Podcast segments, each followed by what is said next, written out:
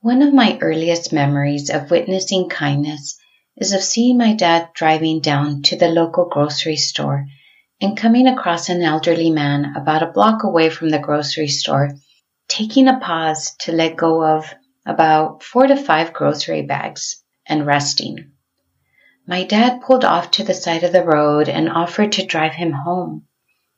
My dad didn't ask how far he lived or anything that may have been on other people's mind before considering helping. My dad simply saw this person who could use some help and he offered to help. I remember thinking how kind my dad was and I wanted to be just like him. Hello, and thank you for tuning in today to Dear Mommy, this party is just getting started, the place where you will find self care peaceful and fun parenting, and wellness resources at your fingertips. Let's dive into today's topic.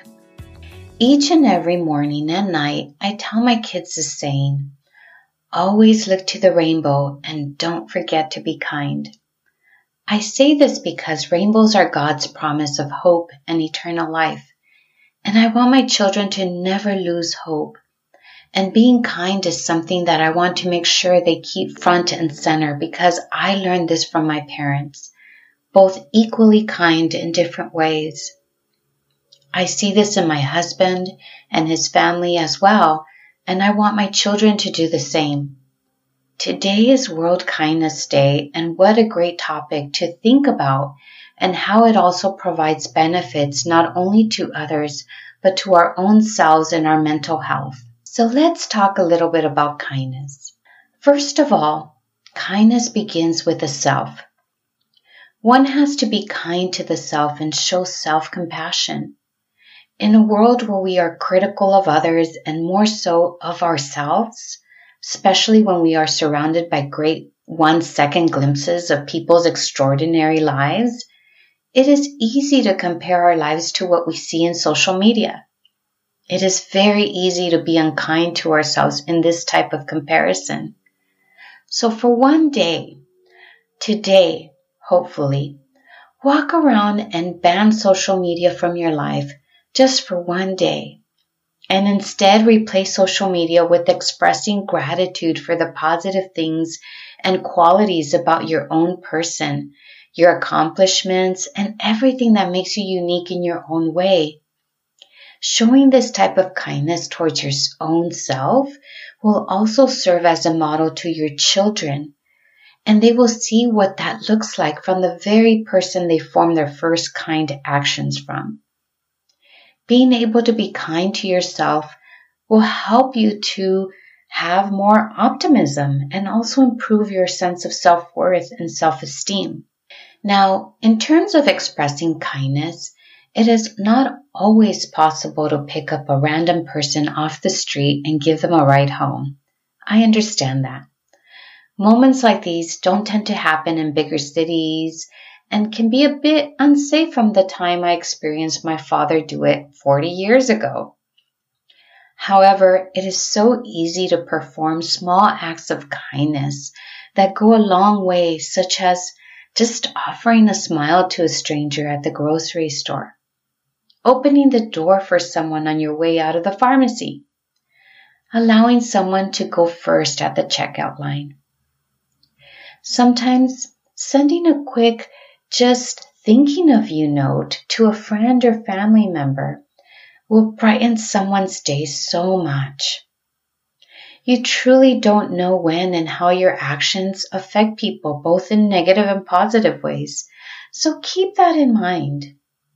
I always use the example of people in healthcare. You often see the complaints because I worked in a hospital setting for 20 years. I see the kinds of acts that happen every day from every healthcare worker, and not all of them get acknowledged. You often see the complaints arriving in the administration offices of patients that feel that they didn't receive good care, but guess what? You hardly ever see the gratitude notes that so many patients and family feel, yet they are not written about because they just go about their life. they have nothing to complain about. These many moments go unseen, yet they make such an impact. Both my parents, including my brother, had surgeries during the time of the COVID pandemic when we could not visit, but having the doctors and nurses personally FaceTime me with updates, even when they were so busy, made these moments extra special and less worrisome. Talk about what kindness to keep the families in mind, knowing how stressful it could be to not be able to be in the hospital with their loved ones. And it only took them making one phone call a day. All this kindness helps a person feel optimistic, hopeful, and build lasting relationships with others. So today, go out and be kind. Show your children what kindness is all about. And remember, it always begins with showing yourself kindness. So, my fellow mom, having a self care ritual is so important. And I make it a point to send a thank you note each week as part of my self care ritual to someone or just a note saying that I'm thinking about them. If you're interested in building a self care ritual, make sure that you grab my free self care ritual checklist in the link in the show notes and start incorporating self care into your life the easy way.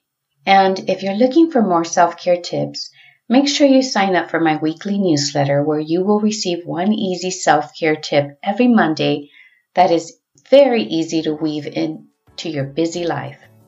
Head on over to the link in the show notes and sign up today. Also, I would love and appreciate your reviews, so please don't forget to review this episode and make sure you subscribe to listen on your favorite podcast station. Thank you, and until next time, bye bye. Hi, I'm Elizabeth Camargo Garcia, licensed marriage and family therapist and founder of Calamine, an organization that helps moms establish self care routines through courses, book clubs, and community.